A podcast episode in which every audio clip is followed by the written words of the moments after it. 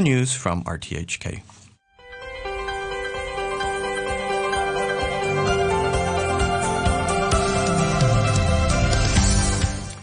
Good morning and welcome to Backchat uh, at our new time of 9.05. Uh, I'm Jim Gould and Mike Rouse is co-host. Good morning, Mike. Yes, the time has changed, but the co-host is still the same. On uh, today's programme, uh, we're talking more about uh, this year's budget, in particular the emphasis on what was described as high-quality development, a theme running throughout the 2023 uh, to 24 plan. One of the sections is entitled Opening Up New Horizons Together.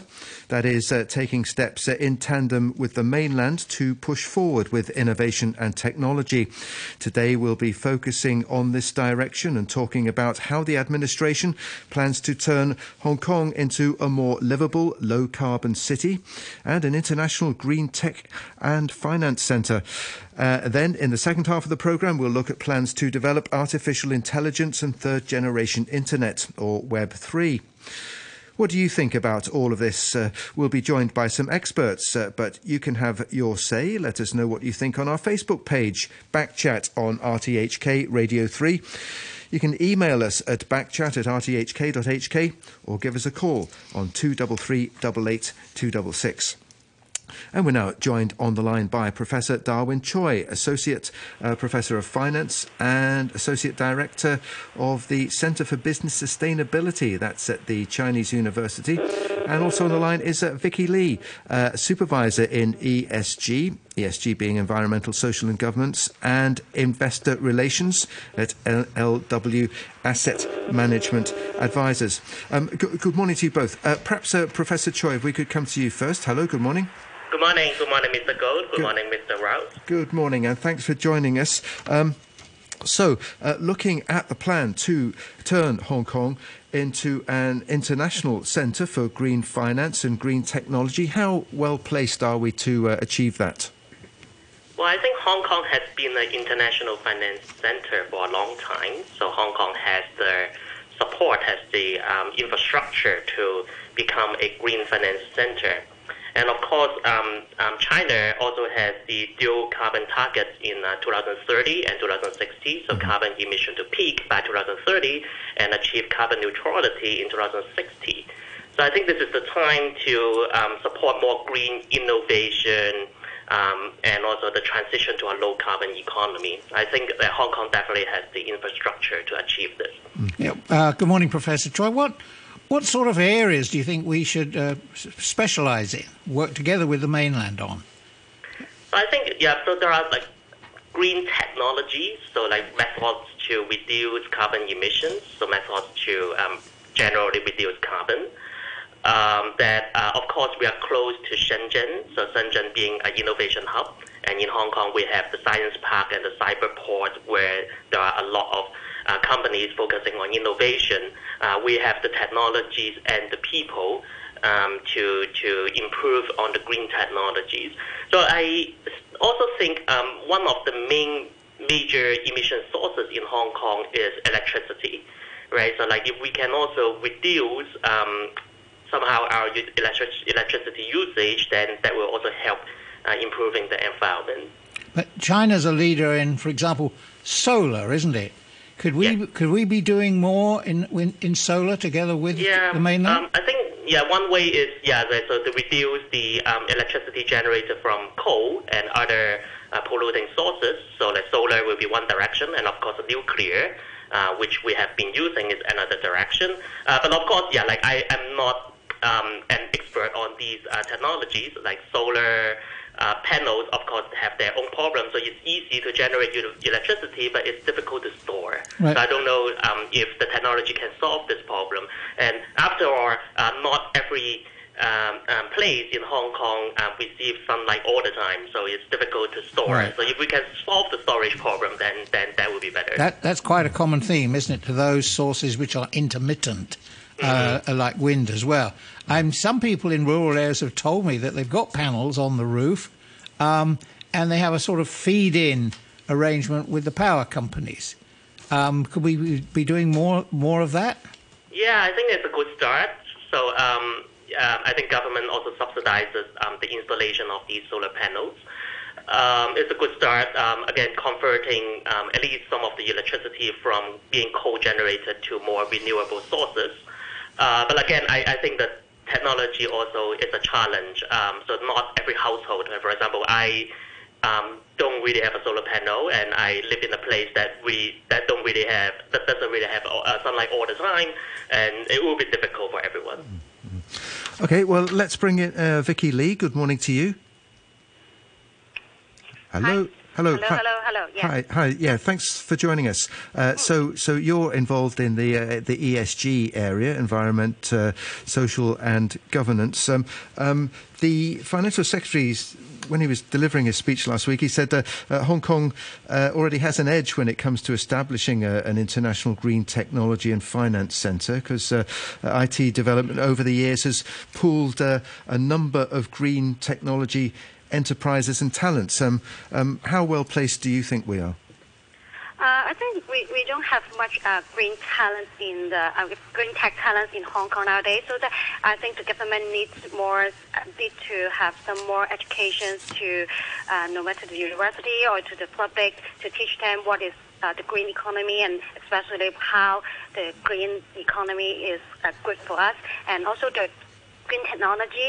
Uh, actually, I don't think many people or experts in Hong Kong know what mean by the uh, green car- uh, the carbon emission and how to measure the carbon emission. And so that I think we need to catch up with the international uh, what is the carbon credit, how to measure it, and how to build up the green technology so that we can have a better green economy for Hong Kong. Mm, so, so i- i- is that a lack of expertise, a a lack of awareness? Uh, I think both uh, we are lacking of expertise and also lack of the uh, awareness. Is, is that something that can be could be addressed by like education here, uh, or, or, you know, within our existing tertiary establishments, or, or is it a case that um, you know we'll need to bring in uh, expertise from outside? Yeah, I think um, the government needs to uh, have more education programs for the school to educate people to, know more about the green tech. Also, we need to educate public. Actually, we think that the public don't know much about the green economy. Even though we have retail green bond for them to buy nowadays, I think they just know that uh, oh, this is a government bond, it's relatively stable and may have stable interest, so that they they want to buy them. So that for for us as an industry leader, we have the responsibility to educate public what is green economy and why it's important to us and how they can involve or invest in the green economy. Maybe we can have some educational program just like RTHK. We can have some ESG program uh, or some invite the professor to teach more about what is ESG, what is green economy, and what is green tech. Well, ho- hopefully we'll be able to uh, educate the listeners a, a little bit through this uh, program this morning. Yeah, this. Um, I know the stock exchange has now got uh, rules on uh, shares that are on the stock market and requiring reports on, on ESG measures. How's that going? Um, I think nowadays only the company they they, they have to uh, write their um, ESG report in their um, in the annual report. But ho- however, if you look deep into the report, they are not not very not written very details in what is what are they doing. They just have a brief introduction. Oh, what we are doing for the environment, what we are doing for the social, and what we are doing for the governance. Actually, they don't, didn't, didn't disclose much about. For example, for the environmental park. Um, they actually didn't disclose much about how many carbon emissions they have uh, emitted out and how they can solve this problem. I think this is the way that they need to catch up with the international, and maybe they need to follow some of the international regulations or international framework like a GRI, like the um, uh, uh, uh, uh, uh, yeah, yeah, the, uh, the United Nations framework Right. about how to disclose the um, ESG. Uh, so it, the principles are out there, but you're querying whether they're in enough detail. Yeah, yeah, it's not very detailed. And also, um, actually, uh, all financial institutions or fund house uh, also need to disclose their own ESG integration statement since last year according to SFC regulations. However, if you look into um, different institutions, they may not doing that, although uh, SFC re- required them to do that. So Right. I think, Yeah, so I think uh, actually we need to catch up more about with the international and work hard on it. What about the pushback you're now seeing in the United States in some circles against ESG? Some advisors saying this is all a, this is just a fad. It'll it'll pass by. Really, for value investing, we should ignore ESG and and just look look at the return in dividends and so on. I don't think um, ESG will um, affect the return. Actually, if you really look into ESG investment, um, we, actually we have an index that talk about the U.S. and Australia market, and according to our four years of track record, we can confidently tell that inclusions of ESG does not come at the expense of other generations. Actually, if you have a better ESG for a company, and then you will have a better governance, so that when when the economy is not very good, and then you ha- can have a good um, uh, governance policy to uh, make through that. Uh, so, uh, and more uh, readings is talking about that um, if you you you have a good better ESG score for the company, and then you can overcome different. Um, um, economy situations, and actually, we will, it will, you will have a better uh, performance, but Right. not but not uh, bad bad performance. Right, Professor Choi. Yes. There, this uh, divided opinion. I know there's one very prominent uh, investment advisor who's saying, "Forget about ESG. Um, this is just a passing fad." Yeah. Um. So, so first of all, I, I want to touch upon on uh, Ms. Lee's point. I absolutely agree with Ms. Lee that we need to raise awareness and um, have uh, provide more training uh, for the green talents. Um, uh, the universities are doing this. So um, at uh, CUHK, we are starting a master's program in sustainability management, and I think some other universities in Hong Kong are starting similar programs. But of course, we need more. And on the disclosure requirement, uh, of course, um, the SFC is also tightening the disclosure requirement. Uh, for example, I think um, the uh, TCFD, the Task Force on uh, Climate-Related Financial Disclosures, will be imposed in Hong Kong in 2025. And um, at our center, Center for Business Sustainability at CUHK, uh, we have an annual event where we give ratings to the uh, companies in the Hang Seng Stock Index. And uh, we send a questionnaire for these companies to fill in. So uh, we, we have been getting pretty good responses. And I think over time we see definitely see an improvement. But I absolutely agree with Ms. Lee that we need more. I think we need more from the companies and from the uh, uh, general public. Uh, now back to the ESG investment. Um, I also agree with Ms. Lee that um, um, ESG um, in the past helps us generating high returns, or at least it doesn't hurt the financial portfolio. Um, now, however, there is some academic evidence saying that if we look forward into the future, there is a chance that the high ESG firms, so we call these the green firms, the green firms may earn lower expected return in the future. And there is some theory argument on this because um, the green firms are held by more investors. The counterpart, the brown firms, the low ESG firms, are held by fewer investors. And the brown firms will need to provide a high expected return uh, for the investors to hold. Now, of course, that's in theory, uh, but uh, we also look at the past data. In the last 10 or 15 years, the green stocks have been doing pretty well. But there is a caution here that we need to look at um, because um, we know ESG has been growing tremendously in the past 10 to 15 years. So um, um, there can be a case that um, the green stocks prices being pushed up by the higher ESG popularity. But if the ESG popularity reaches a saturation point, so when the ESG asset, assets stop growing, then the popularity cannot keep increasing and the prices cannot increase further. And in the future, we might see the reverse. I think that's a big concern. I think that's also um, the argument that some of the people who are against ESG that they are thinking about. Um, now, uh, fortunately, I think um, the solution is um, if we care more about ESG, then some investors they don't mind sacrificing a small part of their financial re- return in order to support the green stocks. So we hope um, that the, the green stocks will still be doing well and will still be welcomed by more investors. Right. Now, there are obvious limits of what Hong Kong can do in nuclear and solar, and you've mentioned some of these. And I believe the one area where we're doing a little bit ourselves is is wind. Um, but these are the direct things affecting the environment. What else could we be doing and looking at in Hong Kong? Mm, something to reduce the usage of electricity. So rather Right. than like converting, of course, they're converting um, to renewable sources is important, but also uh, reducing um, consumption is another way.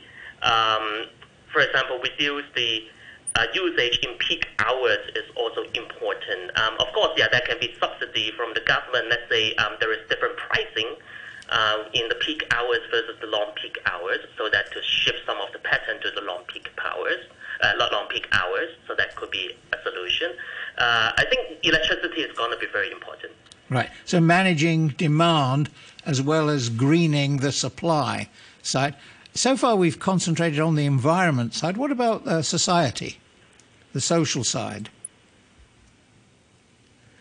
Um, perhaps, uh, uh, Vicky Lee, would you like to come in there?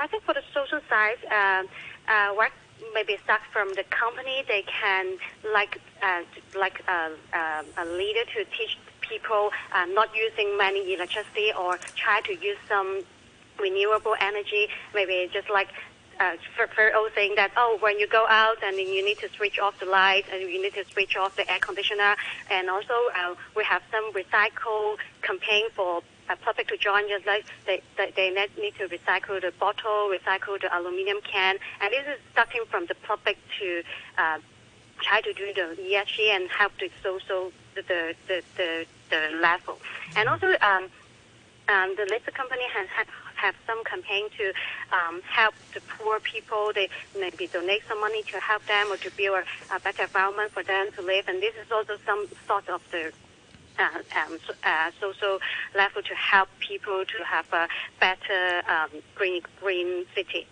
Right, because we don't need to have uh, big open spaces to hide our nuclear station power plant. We we can do more uh, social interaction uh, e- uh, even as we are. Uh, j- just Well, well, well, well, actually, I have uh, one more point to talk about the ESG investing. I think um, to uh, to uh, reply to the uh, Professor Chan, I agree that uh, a brand company will uh, may bring some high return in the long run. But actually, I think um, ESG investing uh, in uh, is not only aim to have a high return, but instead uh, we we aim to have a better uh, risk management because we think that ESG investing is key features of risk management and giving back to society through investing. And in somehow maybe a brand a company may have a high return, but they may need to face some unexpected risk, like what we mean the ESG risks.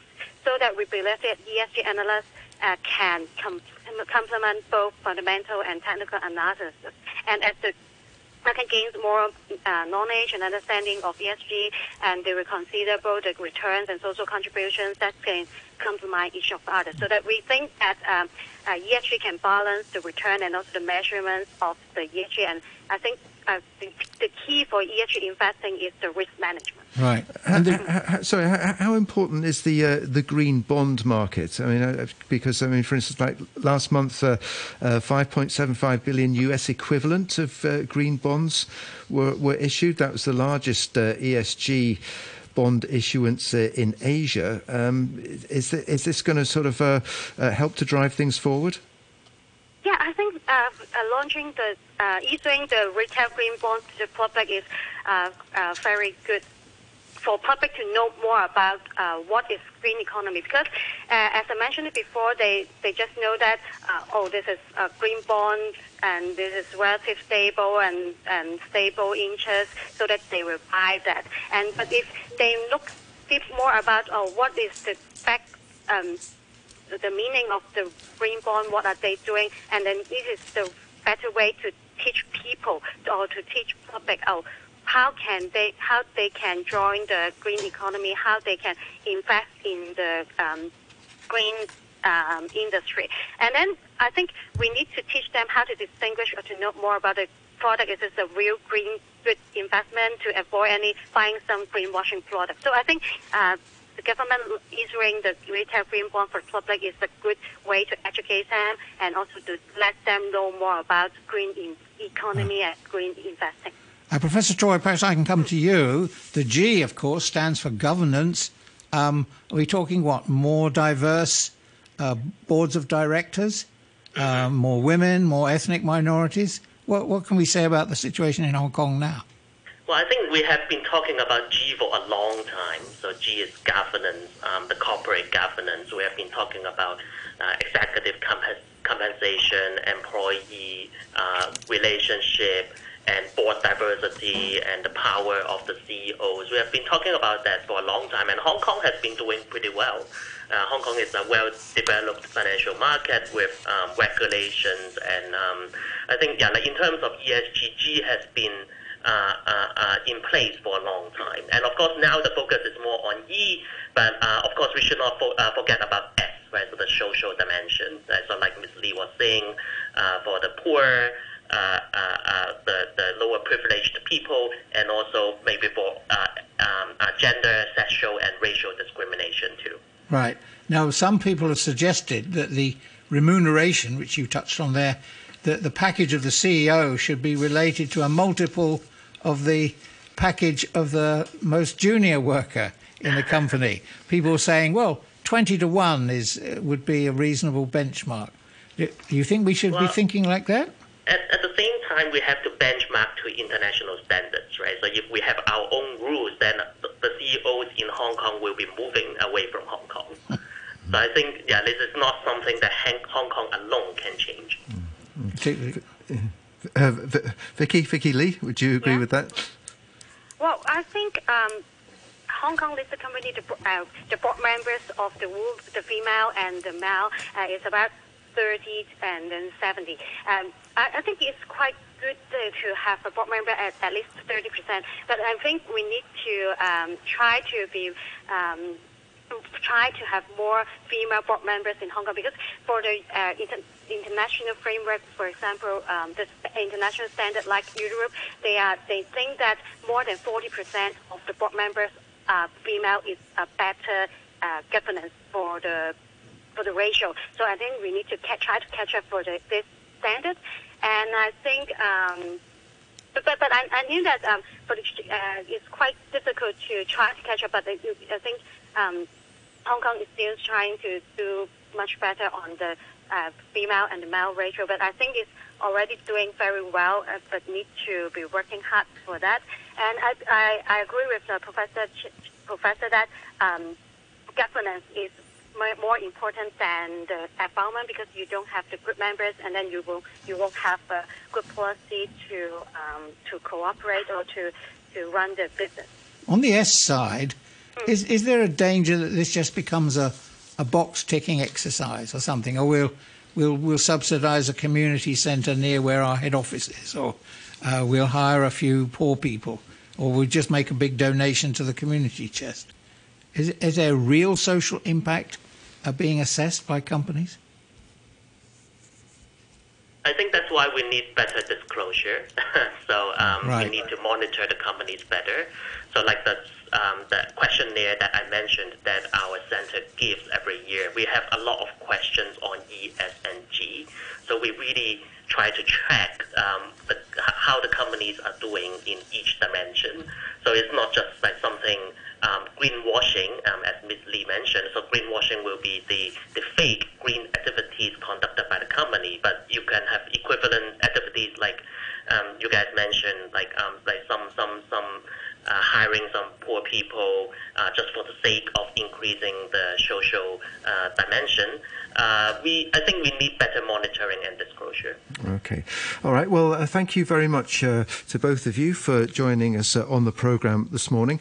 That was uh, Professor Darwin Choi, Associate Professor of Finance and Associate Director of the Centre for Business Sustainability at the Chinese University. And thanks very much to Vicky Lee, a Supervisor in ESG and Investor Relations at LW Asset Management Advisors.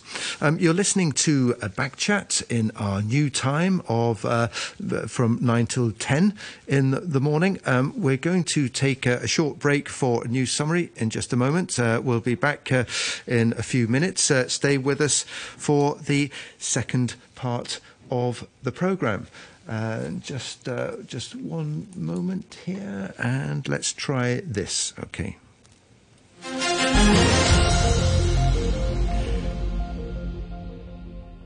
The new summary with uh, Tom Warden.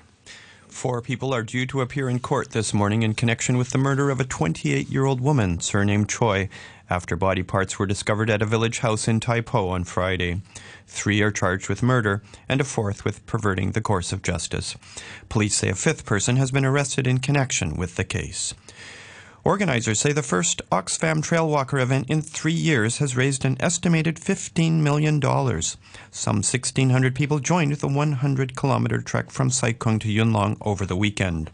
A full Trailwalker event will be held in November. And the director of a University of Science and Technology Center for Family Offices has told RTHK the government should target the mainland's wealthy elite in its push to attract family offices to Hong Kong. The government has set aside $100 million to attract such funds to Hong Kong. Professor Winnie Peng added that the government should also target places in the region with high inheritance taxes, such as Japan and South Korea. I'll have more news at 10 o'clock. Before making a booking at a guest house, remember to check if it has a valid license. Unlicensed guest houses may not comply with building and fire safety requirements. If there's an accident, you may not be covered by your insurance policy. To check the license number, you can visit the website of the Home Affairs Department's Office of the Licensing Authority website at hadla.gov.hk. Stay safe. Stay away from unlicensed guest houses. Scammers are everywhere. If an unknown caller claims to be a law enforcement officer, even if they have your personal information, you should never transfer money or disclose your bank account information, especially any passwords. Some online scammers may pretend to be lovers and investment experts. At the beginning of the investment, you might earn a little, but the scammers will eventually take all your money. When in doubt, call the police anti-scam helpline 1-822. 95 years of public service broadcasting. Stay tuned with Hong Kong. Hi, I'm Secretary for Housing, Winnie Ho. Happy birthday to RTHK's 95th anniversary. 95 years of public service broadcasting. 95 years. Stay tuned. Stay tuned with Hong Kong. You're listening to Backchat. Call us on 233 266 and have your say. And welcome back to Backchat with Mike Rouse and me, Jim Gould. And in this part of the programme, uh, up until 10 o'clock in our new time, uh, we're going to be talking uh, more about uh, plans for digital transformation and also uh, d- the development of uh, artificial intelligence and third generation internet, or Web 3 or Web 3.0, as it's uh, sometimes referred to. Um, just before I welcome our next guests, uh, got a f- couple of uh, emails here from listeners. Um, so, so Vic writes, uh, Dear Backchat, uh, green stocks pricing presently is due to underlying value or is it uh, being propped up by herd mentality. Uh, dot com bust, crypto bust, green stock bust. Uh, thank you. Uh, Vic and Mike says, uh, uh, let's see what we've learned. Solar panels isn't the answer. Electric cars isn't the answer. Wind turbines isn't the answer. I'm waiting to be educated about what green is going to do for me or the planet. Remember, CO2 is what plants love, and the planet is uh, 15% greener than it was uh, 20 years ago. Uh, okay, thanks for that, uh, Mike. I'm not entirely sure where you get all your info and facts from. But, uh, we didn't actually cover cars, did we? We didn't. One? No, we didn't. We didn't. But I guess I guess Mike's talking about you know topics over the last uh, few months right. that we've uh, that we've been into. Anyway, uh, joining us now um, on the line. We have uh, Alex Yoon, who's a Senior Project Director of uh, Meta Utopia uh, Technology Limited, and also Professor James uh, Lee, Blockchain Technology Expert and Adjunct Professor at uh, Hong Kong University of Science and Technology. Um, good morning to you both. Um, perhaps, perhaps uh, Professor Lee, if we could just. Um, ask you first. Um, so, um, quite a lot in the budget about uh, about digital transformation, the digital economy. Um, one, one, one thing that just comes to mind: uh, 500 million, for instance, uh, uh for Cyberport. Uh, to uh, assist SMEs in digital transformation. Um, um, in your view, are we going sort of fast enough in this direction? Hello? Hello. Yes. Yes. Uh, uh, can you hear me? Yes. Yes. Yes. yes we can now. Yeah. Yeah. Yeah, I think so. Uh, I think um, um, uh, Hong Kong is actually right now is catching up, and uh, uh, obviously, a third generation internet and the, the, latest AI technology that we have all seen fundamentally has a, a big, I think, fundamental change to across the board all kinds of areas. So I think you know at this point, the investment in the infrastructure probably already heard about you know the investment in supercomputing for mm. uh, AI and uh, and also like uh, for uh, science and technology uh, in various areas. I think this is a really uh, a very timely I think policy and investment for you know for establish you know the kind of infrastructure, digital infrastructure for Hong Kong. Mm. Yeah. Prof- Professor, for the benefit of the what I may call backwoodsmen, people who are not very technology adept. I'm not clear. What's the difference between Web 1 and Web 2 and Web 3? Um, that's a, yeah, that's a good question. If you think about the, first generation, like uh, the internet, uh, usually it's called Web 1, the first generation about 20 years back, that's really to get information online. So regardless where you're located, you know, you can actually access online and read, you know, for instance, information on a web page so you know you can know something about the price of the product. So that's the foundation for e-commerce, which is really to release information regardless of uh, where you're physically located.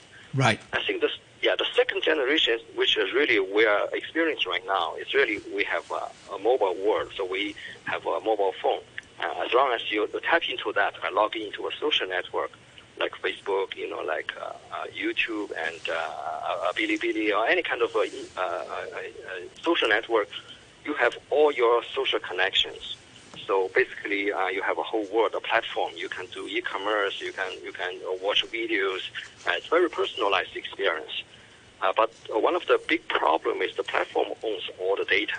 So basically, mm-hmm. the the advertisement sort of is the major commercial drive and the platform is free, so everybody can log on to a platform, enjoy you know the uh, the free services, but someone has to pay for all that you know uh, cost. So basically, this is uh, in in other way, you know, the the users are comp- uh, supported by those uh, advertisement business model. Right. People people say if you're not paying for a service uh, or a product, you are the product. Right. yes. Exactly. Like you, you, you do a search on the uh, let's say Google and Google is actually searching back on you, know all the users what you are interested in, such that you know the, the tailor-made uh, advertisement can be delivered to the user. So, so the user data are really very valuable in that sense. Mm-hmm. Um, and, uh, yeah. Alex Yuen, good morning. Yeah. Good morning. So we, we've heard about uh, the great potential of third generation internet. Uh, how is it likely to transform our lives? Well, uh, let, let me use an example that um, we call the Web 3.0. Uh, that, uh, I followed um, uh, Professor Lui's uh, suggestions uh, or comment. Uh, well, Web 3.0, we call this decentralization, transparency, and autonomy of the user. So, um, if through um, Web 3.0, I mean, everyone have their own data ownership. And secondly, we have all the, because we're, we're talking about um, Web 3.0, we must use the technology blockchain. Okay, blockchain is uh, transparency, and then we can have um, we can have uh, uh, this is open source, so that everyone can um, um, build their business or set their uh, NFT on the blockchain business. Uh, so, Yeah, so, I- so, so- sorry, sorry, yeah, go ahead. Yeah, yeah I can actually uh, I can give an example like uh, know, for for third generation internet. For instance, you know, uh, if you go uh, go to a shop uh, buying a product, and usually you know you hand in the money and you get the let's say a sandwich, and this is a very like a transaction, right? But the data, if you're looking at the data, data is actually at the uh, uh, seller, the merchant's uh, website or the server, and you do not have that data. Of course, you sometimes can get a receipt, but usually you don't have that data in your apps or in your control. So that means you know the platform can have your data. It's very similar like uh, e-commerce. You go to an e-commerce or go to a website, you, lick, you click through, and the website has your data, and you don't.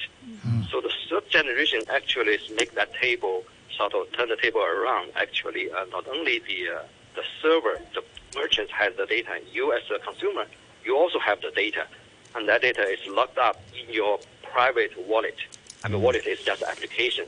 Em- It's embedded into your uh, uh, application software. So you have that data, and that data is uh, uh, if that data can be monetized or has any value to anyone, and uh, you will actually have access or control, and eventually whatever uh, value, business value generated out of your data is actually going back to you. But does that mean, sorry, does that mean then that for the uh, c- customer, the consumer, as I'm not sure what capacity we now are, but the, that I'm going to have to pay to be on Facebook?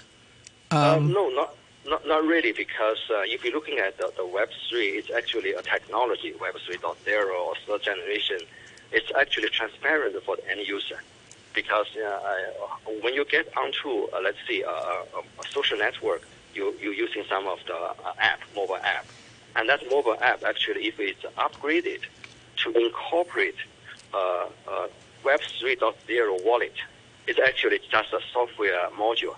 And that data is actually stored for you.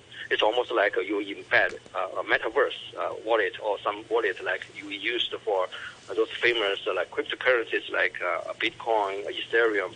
Technically, they are the same level of uh, security and the same level of uh, uh, the same underlying technology, except they are actually embedded into a mobile app. So for for the end user, it's transparent. You don't have to pay for anything and uh, it's all about you know the technologies enable Right. you. But, yeah, but some, someone has to pay for the infrastructure. Oh, and if yes, I, yes. I have the information, then the technology company doesn't have a sort of lever, does it? Um, if you're going back to the business model right now, the second generation business model is like uh, commercials, like advertisement, uh, paying for the uh, advertisement and paying for the uh, most of the uh, the cost. And for the third generation, it's actually a much broader sense because uh, like internet service provider, telecom operator, mobile operators, all of those actually providing uh, services or providing infrastructures, they will be the ones that actually compensated for that. So that means you know if uh, uh, if uh, a business uh, is trying to uh, doing some marketing and sending advertisements or products to the potential users, they will have to be part of this Web3 ecosystems. So they actually, uh, rather than paying advertisement like the Web2 uh, generate, I mean Web2 way, they're actually doing some things like uh, airdrop of their NFT non-fungible tokens or some things we call the vouchers. And that voucher is, will be uh, routed to the, the final uh, consumers or destination. Okay, okay. Uh, th- uh, thanks. Uh, just uh, hold it there for a moment, please, because we have a, a caller, Mike, on the line. Hello, good morning.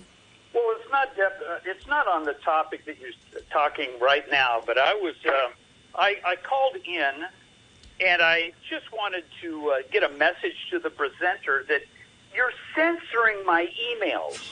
you read half of what I say on my email, and I would just want I was just calling up to ask about uh, about that.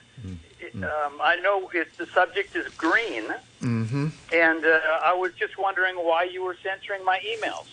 Um, I'm not uh, not deliberately censoring Mike. It's just uh, sometimes uh, uh, time is a factor, and uh, we get uh, we get long we get long emails, we get shorter emails. So uh, you know, got to keep the program moving along. Um, was the- okay, okay. Thanks very much, Mike. Thanks very much for your call. Um, let's uh, let's return to what we were discussing um, earlier. Um, so, uh, uh, Alex Yuen. Um, so, so, yeah, uh, can, can, can we also talk about um, uh, the plan to set up an AI supercomputing center? I mean, how, how, how excited should we be about that? Well, um, AI supercomputing center. I think this is a good idea. Since, um, um, the government, uh, our financial secretary, and also our chief executive also say that we are moving to a fintech uh, uh, uh, society, such as uh, uh, virtual assets, etc. All they, all this, they need uh, uh, strong uh, uh, technical support. I'm, I'm totally agree with what the direction they are. Should we be excited or should we be frightened? Uh, not really, not really frightened. Uh, well, I, I just uh, share some uh, some uh, my personal point of view. That as the financial sector, uh, our financial secretary had mentioned that uh, Hong Kong will be one of the um, leading virtual assets uh, in Hong Kong. Though so far we have two crypto asset um, authorized exchange platform, and also we got eight or it's run by the Hong Kong government, eight license uh, asset management company limited. So what they can do is on the crypto uh, virtual asset side. Okay, uh, we have another. Uh, sorry, we have another guest now. We're joined on the line by Annie Hoy, who's Chief Operating Officer and co-founder of uh, uh, Custonomy. Uh, good morning to you. Good morning. So, um, so Annie Hoy, you're involved with uh, digital asset security. Um, uh, how well placed do you think uh, Hong Kong is to uh, to become um, a, a, a leading uh, digital transformation centre? Yes, I think um, from what I understand, right, um, actually Hong Kong did have a lot of good crypto blockchain companies startup um, in few years ago. Okay, so basically we have a very good foundation, and especially with the support that right now the government uh, gives to the eco- ecosystems, I think Hong Kong did have a very good advantage to pick up these virtual asset financial center leaders among uh, the Asia or even among the world. Um, to be honest, uh, in Hong Kong, we not just have our advantage of being a very good financial system, has a lot of uh, expert around, but in fact, I think in Hong Kong, we also have a lot of good resources, uh, people, um, as well as some technologies that we have right now. Uh, like us in Hong Kong, we, we do have a very good MPC technologies that can provide to the market. So I think uh, we don't we, we, we- have all the uh, conditions that we could be the leader. It's just how we can bond everything together, collaborate together, and make it have a bigger effect. What what will this mean to the ordinary person in the street? Uh, uh, sorry, could you perhaps please say again? Well, the, all, what you're saying is all, all technology and, and blockchain and so on. As far as the ordinary per citizen in the street is concerned, what, what advantages will this bring to them? Well, I think um, uh, first of all, um, in, in Hong Kong, people um, uh, can pick up very fast, right? As far as um, we can have, uh, as far as we can have a um, very good um, a message to the public to give uh, right guidelines to the public what to do. Okay, plus the technologies that we have invented, I think uh, it will be very easy for the people to have a better adoption, especially on the mass adoption. So I think uh, from that point of view, uh, Hong Kong can do it uh, in a very good way. Mm. Do you think this is going to be like a, you know, a big help in driving forward uh, economic development? Yes, of course, of course. Because um, as what we see from the previous professor also say, um, actually Web three is definitely the trend in the future. Okay, so um, I think um, as a leader in the financial market, we have definitely need to look seriously into the virtual assets part, the crypto part, um, and and Hong Kong is very special, right? So um, we are, we have a very unique position um, facing the west and supporting by the east. So um, I think from this we can actually even have more uh, innovative business model around us. And um, I think this is very important for us to grow this ecosystem, this Web3 ecosystem at this moment. Right. Alex Yuen, I wonder if I can come back to you. You've got the word meta in the title of your uh, company. I've been reading that Mark Zuckerberg is economizing a lot now, laying off staff and so on, and slowing down maybe the development of the metaverse. Uh, what do you see the future? What does meta mean to you? Uh, is uh, uh, well related on uh, metaverse. Uh, this is uh, this is a future of the one of the um, IT technology. Um, going back to the metaverse, uh, you, uh, I will use the example of uh, such a company, Sandbox here. Um, they already have the, sold their virtual lands and build up their uh, metaverse um, ecosystem there. And uh, many young kids uh, go there and uh, play their games uh, in the metaverse. So it's a, it's a social world. Yeah, yeah, social world ecosystem. And well, we, we would say that it's pay to earn. Because when you go there, you pay, uh, you earn the token, you earn the incentive. Right, but can you can you get on the bus and pay with a token? Oh, not yet, not yet now. oh, you need to go for um, a change uh, uh, from the crypto uh, cryptocurrency to the uh, exchange the fiat currency. You, you need uh, well, you need some times. I mean, but the the direction is quite clear that uh, the crypto uh, can be converted into fiat currency where it's on the way. Whoa, that's a big statement. Um, the cryptocurrency and fiat currencies are going to work out, a, I guess, a, a, Yeah, bridge. let- a bridge. let- Yeah, let me explain a little bit. Actually, now Hong Kong we have two uh, authorized uh, crypto exchange. You can uh, put your uh, uh, Bitcoin or Ethereum in the exchange, and they will give you the fiat currency. This is already has uh, has been has been doing now. This is authorized and it's legal. Yes, but it it starts because a lot of people are prepared to put, if I may call it fiat money or re- real money, as the cynics would say, into the crypto world in the first place. Yeah, of course. I, I give one more statement. Of course, it, it must be regulated and be, uh, uh, follow the rules of the the SFC. Uh, yeah, if I can uh, Professor Lee, add yeah, to that yeah. Yes, comments uh, uh, from Alex. Mm. I, th- I think uh, DeFi or those uh, cryptocurrencies is just uh, one aspect of, uh, uh, in general, like we call that Web 3.0 uh, uh, platform or infrastructure. Uh, what we actually trying to do in Hong Kong, you know, specifically for Web 3.0, is to actually have a broad uh, infrastructure, digital infrastructure. And that's really not just for like DeFi type of, uh, uh, you know, uh, uh, cryptocurrencies or tokens. Are really uh, what we're really looking at are some things can really uh, uh, support a much broader digital economy. Things like what we do, what we eat, you know, what we uh, on a daily basis. These are all things actually can be enabled by uh, mobile and blockchain and AI technologies. So if we think about uh, tokens on a much broader sense, it's a vouchers, it's a system, a ledger system, so you can record what's going on. And if that's possible uh, by building that infrastructure, uh, that's why you know uh, we call that uh, meta infrastructure. You were actually using Web 3.0 applications or services, just like you're using uh, Web 1 with HTTP, a URL. You access the website, and with another link, you can access the underlying digital assets. It can be um, uh, digital rights, maybe Right. a book, a, a music, anything.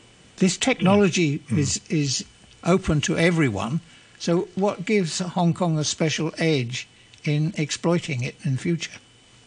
I think uh, because uh, first of all, it's uh, like a, a, a first uh, mover advantage. Yeah, because Hong Kong, although you know we are a small city, but we do have a full of you know like a broadband infrastructure, 5G, and we have uh, a very efficient uh, uh, social systems and financial systems. So, uh, so that means you know if we are move faster, and uh, we can actually get to set some of the standards for uh, third generation internet, such like uh, uh, you know kind of standards to connect the old like uh, second generation web versus the future, which is metaverse. So I think this is a lot of uh, still a lot of technologies going on, a lot of standards, a lot of technologies and applications. And if we move fast, and at least you know in certain areas which Hong Kong is really good at, for instance, broadband and uh, uh, games and uh, uh, you know tourism, uh, digital government, a lot of those areas we might be able to lead.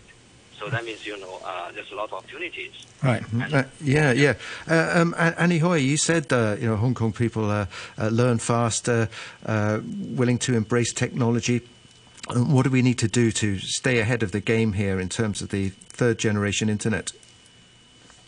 Yes, I think um, I totally agree with uh, what Alex said. Um, but actually, blockchain, another property to give to market is they can allow a more peer-to-peer um, business or peer-to-peer interactions, right? So everybody can own their data, can contribute their data, and get the return based on the data that they contribute.